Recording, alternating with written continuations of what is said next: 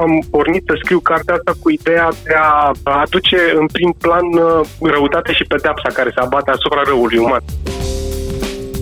Eu am trăit în cartierul pe care um, îl descriu acolo în carte. Copilăria mi-am petrecut-o în anii 90 când se stătea mult pe afară și prima cel mai puternic. Era o fel de lege a junglei uh, prin cartier pe la mine pe acolo.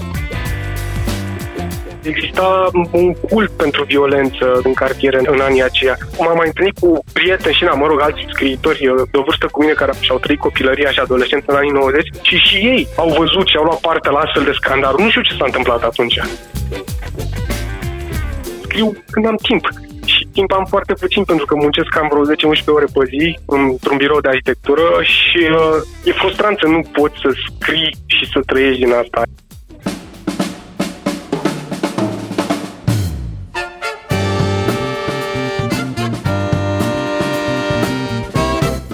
Timpul prezent în literatură.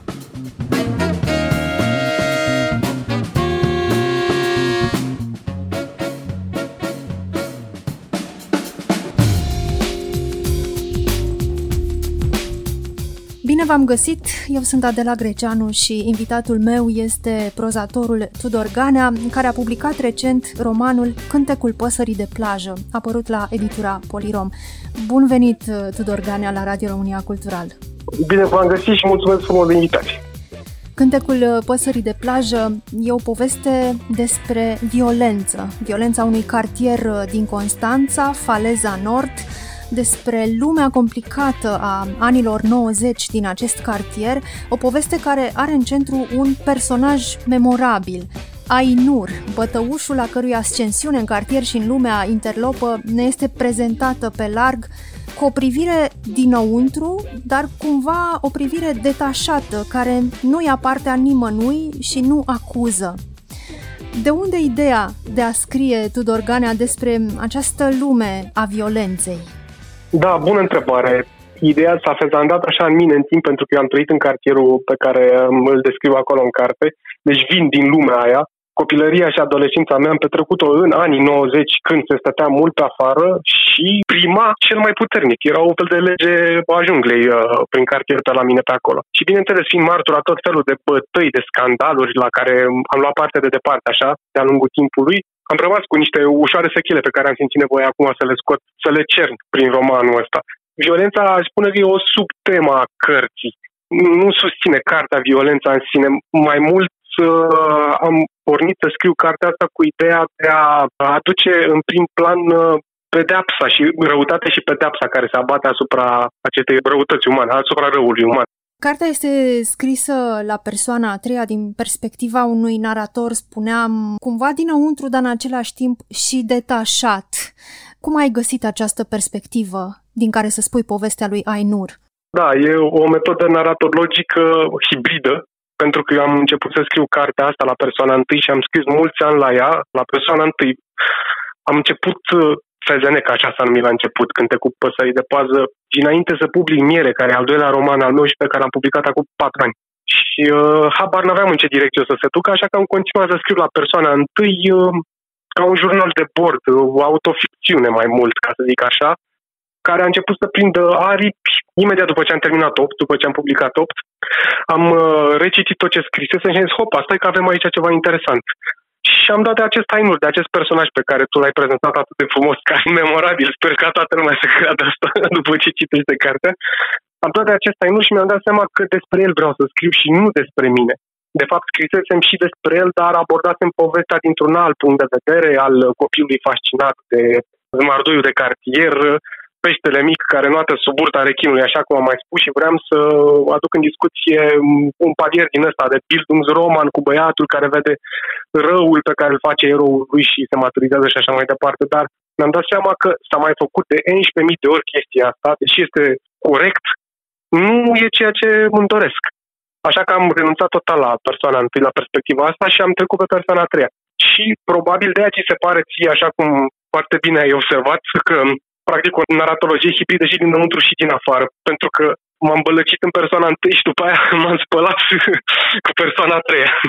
Spuneai uh, la un moment dat uh, într-un text uh, despre acest roman că ți-e mult mai ușor să scrii la persoana a treia și că nu reușești să scrii la persoana întâi și în același timp îi admiri foarte tare pe cei care da, o da. fac. De ce ți se pare că să scrii la persoana a treia e cumva mai jos uh, valoric? Nu știu, poate, ba, nu, nu neapărat că e mai jos valoric. Am spus că mie, mie e mai ușor să fac asta, nu neapărat că este mai jos valoric. Na, fiecare cu cel doare. Am încercat de nenumărate ori să scriu la persoana întâi, a la lung. Îmi ies în schimb povestirile scurte. Zic eu că mi-e bine la persoana întâi. Dar când vreau să mă întind să țes mai mult, mă epuizează. Nu știu de ce. Pur și simplu mă simt epuizat și nu mă mai cred. La un moment dat simt că trag de mine prea mult și iese ceva... Se vede lălăiala. Și uh, de-aia deocamdată nu sunt pregătit pentru persoana întâi. O să scriu ceva, am în lucru ceva la persoana întâi. Sper să o duc până la capăt. Dar um, în același timp spuneam că îi admir pe cei care scriu, dar nu pe toți. Pentru că sunt foarte puțini cei cărora le iese un narator protagonist pur sânge care vine cu ceva nou și este extraordinar de credibil. Nu am să dau nume acum din literatura română, că nu vreau să se simtă proștii pe care îi sar din schemă, ca să zic așa, dar cred că cei care scriu la persoana întâi bine în momentul ăsta la noi, din marea masă a celor care scriu de mariera asta, sunt sub 30%. Gata, gata, ne-am făcut dușmani.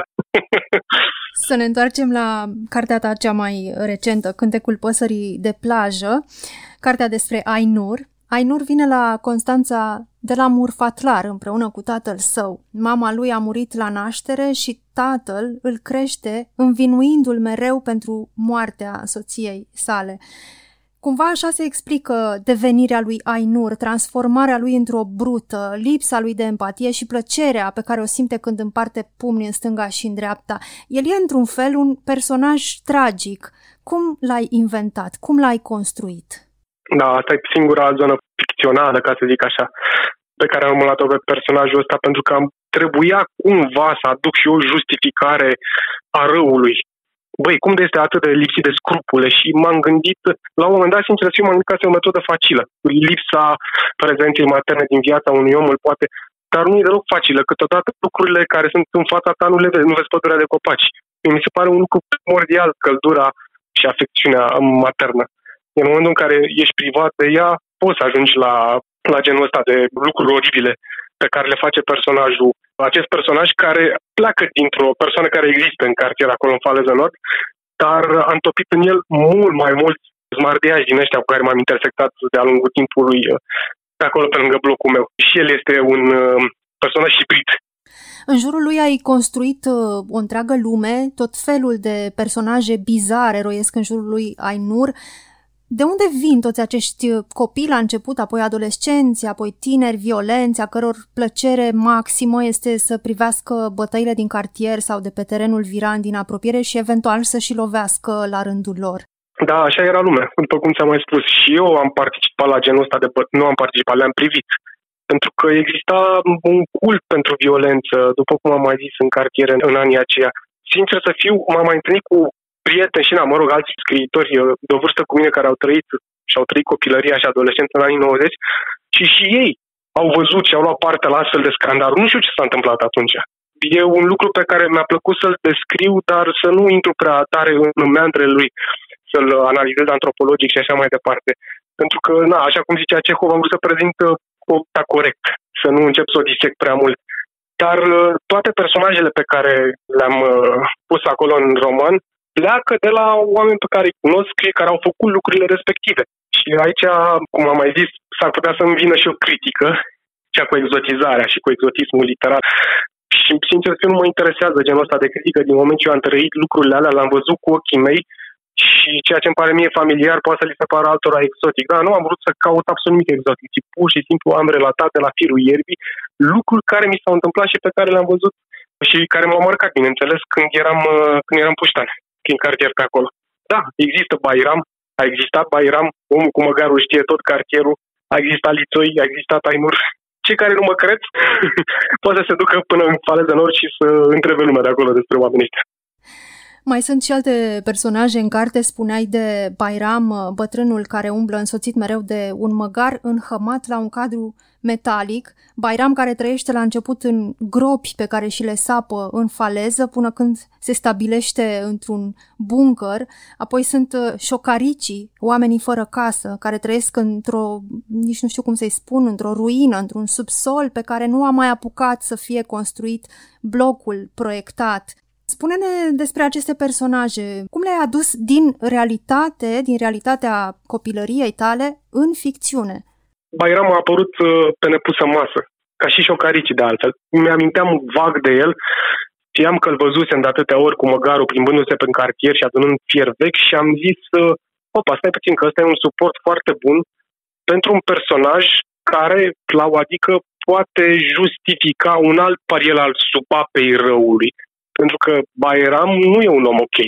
Așa cum probabil ți-ai dat și tu seama acolo și uh, am vrut să las așa impresia să sugerez că este una din sursele răului care se întâmplă acolo. E un personaj care manipulează cumva răul, care îl folosește în favoarea sa și așa mai departe. De am și regizat acea luptă între bine și rău, între boropsiți și șocarici și, uh, și Bairam pe terenul viran uh, din Faleză Nord pentru că aveam nevoie să aduc tocmai în discuție ideea asta de justificare a răului, în cazul lui Ainur din punct de vedere psihologic și în cazul lui Bayram din punct de vedere biblic, dacă aș putea să spun. E un mic diavol, Bayram. Tudor Ganea, ți-ai propus cumva și o frescă a lumii anilor 90 din uh, acest cartier uh, de blocuri constanțean, dar care ar putea fi, sigur, cu excepția mării, un cartier și dintr-un alt uh, oraș românesc din perioada aceea? Nu știu, eu m-am rezumat numai la Constanța și numai la Faleză Nord și, într-adevăr, da, probabil lucrurile care s-au întâmplat aici și felul în care le-am văzut și le percep scritorii au existat și în alte cartiere dintre alte orașe, de la Câmpie sau de la Deal. Dar, într-adevăr, aici ai dreptate. Al treilea pariar pe care am lucrat cu atenție a fost prezentarea freșii anilor 90, așa cum am văzut eu în Constanța am fost foarte nostalgic într-unele pasaje în care povesteam despre satul de vacanță, despre ligianele cu apă care mi întorceau și mie mațele pe dos în fiecare vară, toți vecinii mei primeau oameni în gază și puneau să se spele pe picioare înainte să intre în casă și tot palierul de pe bloc era plin cu ligiane în care își spălau picioarele sezoniștii și așa mai departe. Și lucruri frumoase și lucruri urâte care am simțit că rămăseseră cumva blocate în mine după cazemata S-a scris mult despre Cazemata și că povestesc despre Constanța, dar de fapt în primul meu roman nu vorbesc mai deloc despre Constanța. Apare foarte puțin Constanța și rămăsese foarte multă Constanța în mine pe care a trebuit să o... Am simțit nevoia să o scot aici, pe Ibel. Mai e și lumea colorată a cartierului Constanțean din anii 90, cartier care se umple la un moment dat de buticuri deschise la parterurile blocurilor, buticuri încărcate de marfă turcească, asemenea unor bazare miniaturale. Da, da, da. Sincer, aveam, cred că vreo 20 sau 30 de buticuri din astea pe o rază de 500 de metri în jurul blocului meu. Apăruseră, nu știu, probabil de și proximitatea portului și faptul că era mai aproape de Istanbul și acolo se descărcau mărfuri înainte să ajungă pe rafturile din țară. Și uh, era o abundență, o supraabundență și povestea aceea cu Coca-Cola pe care ai nu robea abia la 2 ani după ce apare e o poveste pe care n-am cernut-o din mine și am dat-o lui. Și eu mă uitam asemenea multor copii din cartier la cola care a apărut de câțiva ani de zile și ai noștri nu își permiteau încă să ne cumpere, pentru că noi să veneam din familii sărace majoritatea celor de acolo. Na, așa a fost tranziția. Și uh, mi-aduc aminte că beam mult American Cola și Cola de la Tex și ne gândeam, băi, oare cum vin mă cola aia care se vinde la cazema, că nu mai știu cât costa acum. Și abia după 2 ani de zile am reușit să dau o Coca-Cola împreună cu un prieten și cred că am tras de ea vreo două ore până s-a făcut sirop. Era dulce, dulce și nu vreau să se termine niciodată. Da, amintirile, nostalgia. Personajele tale vorbesc uh, într-un limbaj uh, al lor, limbaj violent și el de cele mai multe ori. E real limbajul sau l-a inventat? Nu, nu, e de acolo limbajul și uh, toate regionalismele și arhaismele astea venite din alte linii. Se vorbește mult turco-țigănească în Constanța. Eu când am ajuns prima oară acolo, eu nu sunt constanțan la origine, am ajuns când am început clasa 1. Atunci s-au mutat ai mei în Constanța. Și uh, multă vreme nu înțelegeam ce vorbesc oamenii prin jurul meu și copii. E foarte multă influență turco-tataro-tigănească.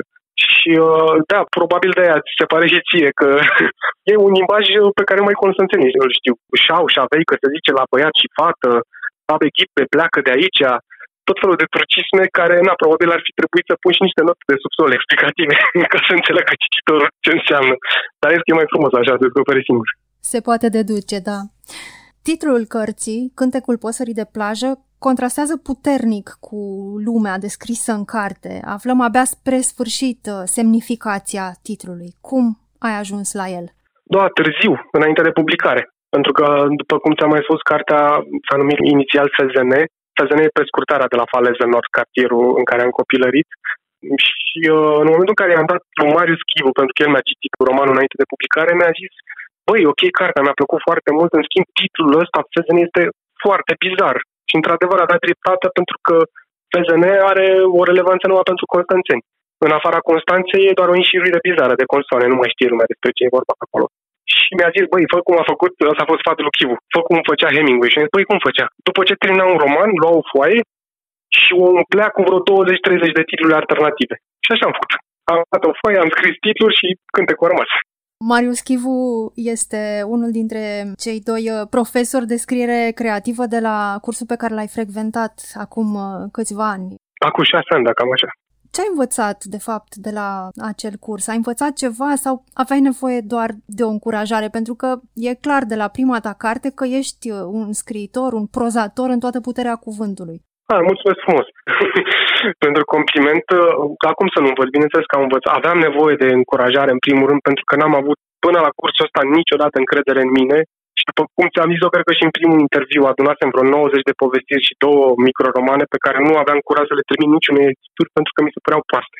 Și sincer, bine am făcut, pentru că chiar sunt proaste.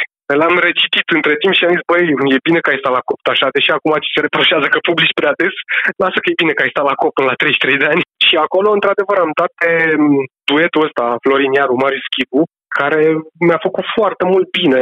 În primul rând, așa cum mulți au spus care au trecut prin cursul ăla că ies atâtea scriitori cât intră, de fapt, ceea ce e un lucru perfect adevărat, înveți și din greșelile tale, dar mai ales din greșelile pe care le făceau ceilalți. Noi, eu și majoritatea celor care am venit din cursurile astea de scriere creativă, na, care ne-au ajutat, și aici țin să menționez nume de la Diana Bădica, la Bogdan uh, Răileanu, la Anca Vieru, la Simona Goș și mulți, mulți alții, Irina Georgescu Groza, Iulian Popa, Andrei Panț. Sunt mulți care au publicat la edituri bune și foarte bune. Toți oamenii ăștia, eu cred că au intrat la fel de scriitori precum au și ieșit. Nu e vorba de o cernere acolo, ci pur și simplu e ceva pe care l-ai în tine și e nevoie de cineva care să-l descopere și te pună pe direcție. Iar eu am avut, uh, deși am avut parte de laude în timpul cursului de creative writing, sincer să fiu, simțeam nevoia la mai multă critică, pentru că lauda a venit așa ca o mică epifanie. Băi, eu chiar sunt bun, nu știu ce, chiar trebuie să public. Dar uh, uite că m-a ajutat. Pentru că mi-a dat tarif și mi-am luat imagini și am trimis până la urmă manuscrisul la cazemata la Polirom și, uh, și l-au acceptat. Dar uh, înveți, înveți foarte multe lucruri acolo și recomand tuturor celor care ne ascultă acum să treacă prin, uh, prin mâna lui Marius și a lui Florin dacă vor. Întorcându-ne la atmosfera cărții tale, Cântecul păsării de plajă și la cartierul constanțean pe care îl descrii, voiam să te întreb dacă intenționezi să mai scrii despre aceste locuri și despre Constanța, pentru că deja ai scris despre ea și în prima carte, în Cazemata, uh-huh, uh-huh. dar poate că mai ai de scos de acolo multe povești. Da, chiar acum stăteam așa și îmi făceam o introspecție și uh, mi-am dat seama că în afară de cânte cu păsări de plajă și opt, cam toate cărțile sunt ficțiune pură. M-am chinuit foarte mult acolo să construiesc de la zero luni. Și uh, am neglijat uh, fix ceea ce era în fața mea. Cum am zis la început, nu vedeam pădurea de copaci. Și mi se pare că mi este mult mai bine acum scriind despre ce am trăit, despre ce am văzut, despre lucruri uh, foarte personale mie, decât la începutul aventurii mele între ale publicării de acum 4-5 ani de zile. Și uh, cred că da, o să mai scriu despre Constanța și Faleza Nord, cu riscul de a plictisi oamenii, deși dacă mă gândesc mai bine și, na, iertat în fie comparația, că nu vreau să mă compar cu un titan, dar doar așa să aduc în discuție, Philip Roth a scris despre New York în cam toate cărțile sale, din câte mi-aduc aminte, și are vreo 30. Deci, na, cred că o să mai scriu și despre Faleza Nord, o să stau mult prin Faleza de acum înainte.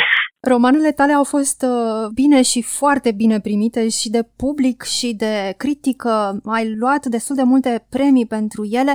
Cum primești uh, această receptare? Bine, am luat și înjurături. N-am luat numai laude. Sincer să fiu, am luat și vreo 4 sau 5 rateri de acum, dacă e să-mi aduc aminte. Chiar uh, așa, ca o mică paranteză, mă vorbeam cu scriitorul și apoi eu sunt scriitor adevărat, nu ca tine. Eu n-am luat nicio ratere până acum, așa am spus asta așa. Mai am până să ajung scriitor adevărat. Da, deci nu au fost numai lucruri bune, au fost și lucruri rele, dar sincer să fiu, apreciez și, uh, și cronicile negative într-o anumită măsură, chiar mai mult decât cele pozitive, atâta timp cât ele sunt constructive și nu sunt radări gratuite și răutăcioase și așa mai departe. Pentru că te ajută să vezi. De lăudat te laudă oricine.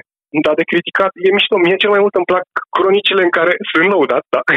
e clar că alea îmi plac, dar mi se aduce și o critică în același timp. Adică vreau să văd și ce nu i-a plăcut criticului respectiv, nu numai ce i-a plăcut este al cincilea roman uh, publicat de tine în cinci ani, uh, Cântecul păsării de plajă, Tudor Ganea. Cum reușești să scrii atât de mult și de bine? Da, nu știu cât de bine scriu, ci nici mult, pentru că primele mele cărți sunt microromane, au 250.000 de semne. Și Cazemata, și Miere, și Porci au fix 250.000 de semne. Gâfâiam. Chiar mă gândeam în momentul în care scriam și Miere și Porci, băi, oare o să trec de 250 și nu treceam. Atâta puteam la momentul respectiv, așa mi se încheia povestirea. Atât aveam capacitatea pulmonară de prozator atunci. E, odată cu 8 am trecut spre 400, 400 ceva de mii de semne și cântecul la fel și pot să zic că sunt cărți, na, romane mici spre medii. Iar de scris, uh, scriu când am timp. Și timp am foarte puțin pentru că muncesc cam vreo 10-11 ore pe zi într-un birou de arhitectură și uh, să dau din casă 8 l-am scris în pauzele de masă dintr-un an de zile și weekenduri și la cânte cu păsări tot așa, numai în pauze am scris. E frustrant să nu poți, na, aduc aici o veche discuție, e frustrant să nu poți să scrii și să trăiești din asta. Pentru că mă gândesc de multe ori la mine ca la cineva care are foarte multe de învățat, care ar putea să scrie mult mai bine decât o face acum, dar care nu are timp. Nu pot să citesc mai mult, să studiez mai mult, să scriu mai mult, pentru că trebuie să fac altceva din care să mă întrețin. Probabil asta și e buba literaturii române contemporane. Sunt scriitori buni, dar nu sunt scriitori foarte buni. Pentru că, na, Matsughiure, cum se zice. Ăsta e adevărul.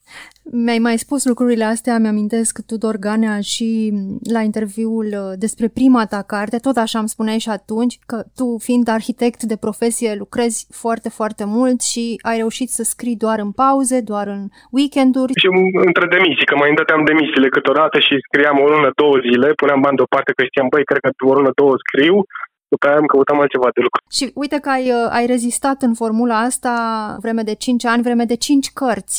Da, mi-ar plăcea să experimentez și altă formulă, să stau un an de zile acasă și să scriu. Dar n-ai nu să știi. Chiar stăteam și mă gândeam, măi, dacă îmi dă cineva, de exemplu, apar n-am, uh, Aladdin, lampa, iese ducul și îți dă 1000 de euro pe lună, timp de un an de zile să stai acasă și să nu faci altceva decât să scrii. Oare dai capodoperă sau nu dai nimic? Sau dai ceva la fel de mediocru, cum ai scris până în momentul de față. Habar n-am. Până nu experimentez, nu știi. Cum e pentru tine în pandemie? Continui să lucrezi de acasă? Ai totuși un pic mai mult timp lucrând de acasă? Da, lucrez de acasă de la începutul pandemiei, am mai fost și pe la job, pe la ședințe, dar lucrez de acasă, lucrez la fel de mult ca înainte de pandemie și colac peste pupă de mai avem și un bebeluș de un an jumate și tot timpul liber merge către el. Adică acum chiar nu mai am timp deloc. 0,00, nici să citesc nu mai am timp. Da, pe bune. Cum uh, ai vrea să fie citită cartea ta cea mai nouă, Cântecul păsării de plajă? Cum îți imaginezi uh, cititorul ei? Undeva pe plajă, fără mască la gură, cu toată lumea vaccinată și cu epidemia adusă, pandemia adusă de pe fața pământului. Adică relaxat. Să sperăm că o să ajungem și acolo, dar eu invit până atunci uh, pe ascultătorii noștri să caute de pe acum uh, și să citească. Poți să citească și cu masca la gură pe plajă și acum, nu am nimic împotrivă. Poți să faci aerosol și cu masca la gură. E o carte de citit, Cântecul păsării de plajă, a apărut la Polirom. Tudor Ganea, îți mulțumesc pentru interviu. Mulțumesc și eu. Eu sunt Adela Greceanu, cu bine, pe curând. thank you